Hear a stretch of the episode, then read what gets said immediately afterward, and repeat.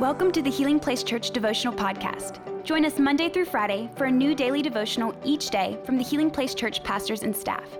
We hope this podcast will help you grow in your faith and will be a blessing and a resource to you as you pursue God daily. Hey, everybody, welcome to the Healing Place Church Daily Devotional Podcast. We are so pumped to be starting our brand new devotional series leading up to Christmas. And what we're going to be doing over the next few weeks is we're going to be looking at some passages from the Old Testament and the New Testament about the birth of Christ. And so, our hope, our prayer for you is that you would take this journey with us, and this would be a, a catalyst to help prepare your hearts this holiday season to celebrate the birth of Christ. Today, we're going to be looking at John chapter 1, verse 14. And the beginning of the book of John is an incredible chapter. Chapter 1, um, John is giving us this dialogue about Jesus. And he's going to notice this. He calls Jesus the Word. And he's going to talk about how Jesus came to earth to save us. Let's read verse 14.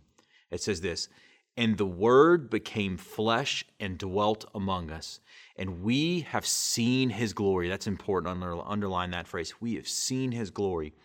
Glory as the only Son from the Father, full of grace and truth.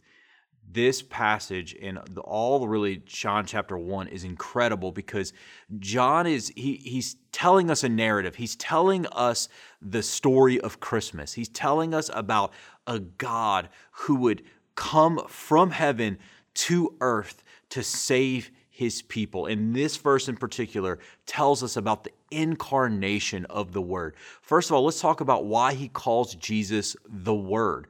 It's so interesting. Why doesn't he just say, well, Jesus was in heaven and Jesus was with God and Jesus was God and then Jesus came to earth? Instead, he calls him the Word. And what he's doing here, he's alluding back to something all the way in the book of Genesis. When you read about the creation story in Genesis, you can see that God is creating the world and he's using his words to do it. God is saying, Let there be light, and then there is light. Let there be sand, and there's sand. Let there be stars, and there's stars. You see, God is speaking creation into existence. And so, what John is doing here is he's calling Jesus the Word. Well, think about it. What are words? Words are the expression of what's going on in the mind of a person. And so, whatever's going on in your mind, the only way that anyone can ever see it or experience what's happening in your mind is by the words that you speak. And so, by calling Jesus the Word, John is teaching us something very important that Jesus is the full expression of the Father. He is the embodiment of all that the Father is. You see, we can't see the Father, we, we can't understand the Father in the current state that we're in.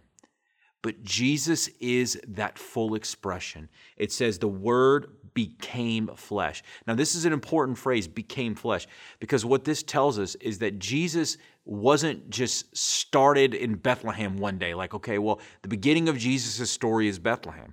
That's not true. Jesus has always existed. You see, his earthly story begins in Bethlehem, but Jesus has always existed and he will always exist. He is God, he is with the Father, has always been with the Father, and will always be with the Father. John is showing us is that even the story of Christmas doesn't limit the person of Jesus. Jesus has always been. He made a conscious decision to become human and it says that he dwelt among us. Now, when we're reading this in the English, it's easy to overlook what John is saying here because he's actually alluding to something else in the Old Testament. First, he was alluding to the story of creation, but here he's actually alluding to the children of Israel when they're in the wilderness. Do you remember the story that after they left Egypt, they were in this wilderness state and they were wandering around? They didn't know where to go, but they would follow the pillar, the, the pillar of cloud by day and the pillar of cloud by night. In other words, God's, what the Bible calls his Shekinah glory, was with the people. You see, they didn't know where to go, they didn't know how to get to the promised land. They needed God to show them the way. And so they followed this cloud every single day. And they could see this cloud with their physical eyes. They could see the glory of God with his people. And so whenever John is writing this, he, it says in the English in this translation that he dwelt among us, but really it could be translated he tabernacled among us. You see, that's the word he's using in the Greek, is that Jesus became a tabernacle. He came from heaven and he dwelt among his people and he became the embodiment of the full glory of God. And so what John is telling us is this is that while we are here on earth, we are like the children of Israel. We're in a wilderness. We're in this season where we don't know where to go. We don't know how to get there. But God's glory appeared in the midst of our lostness, in the midst of our confusion, in the midst of our chaos. Jesus became human and he dwelt among us. This tells us so much about the heart of God that we serve a God who wants to be with his people. He's not some distant God up in heaven saying, Hey, if you can figure out how to get up here, if you can figure out how to come to me, then I'll allow it. But he's a God who says, I will vacate heaven itself to be with my people. And Jesus became flesh. Look what it says he is the only Son from the Father, full of grace and truth. Now, this is an interesting phrase because John is telling us that Jesus is the embodiment of the Father. He's the full expression of the Father. He's the embodiment of the glory. He is the Son of God, but He is the embodiment of grace and He's the embodiment of truth. Now, this is crazy because you ever met people who are just full of grace? Usually, people who are just full of grace are not full of truth. And people who are usually full of truth are typically not the most graceful people. Usually, those two things are at odds in our personalities, but Jesus is not so.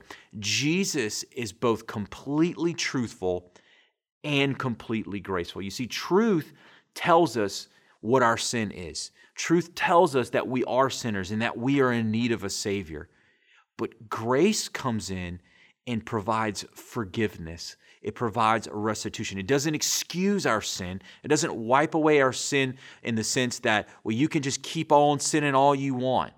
But it brings us to a place where we can actually live in victory over our sin.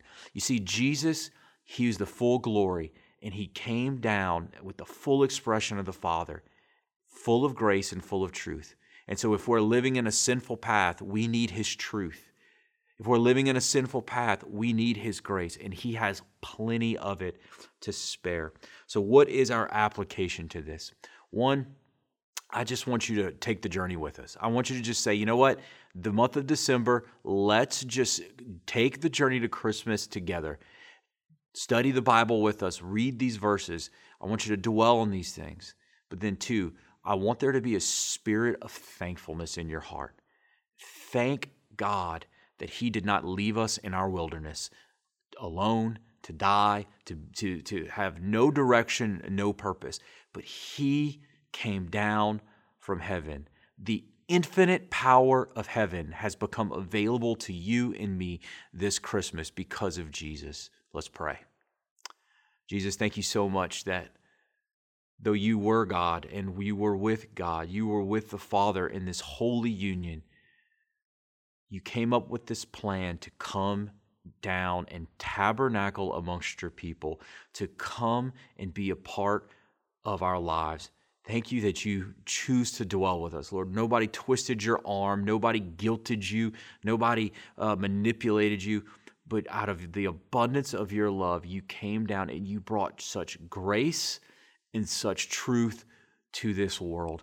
Lord, I just pray for every believer today that over the next few weeks, as they take this journey to Christmas, that their hearts would erupt with thankfulness, that their hearts would erupt with, with, with joy, knowing that you are with your people.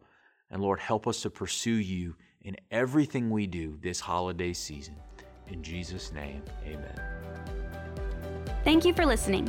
Take a moment to subscribe so you don't miss any of the daily devotionals and be sure to share with your friends. For more information about HPC, visit healingplacechurch.org.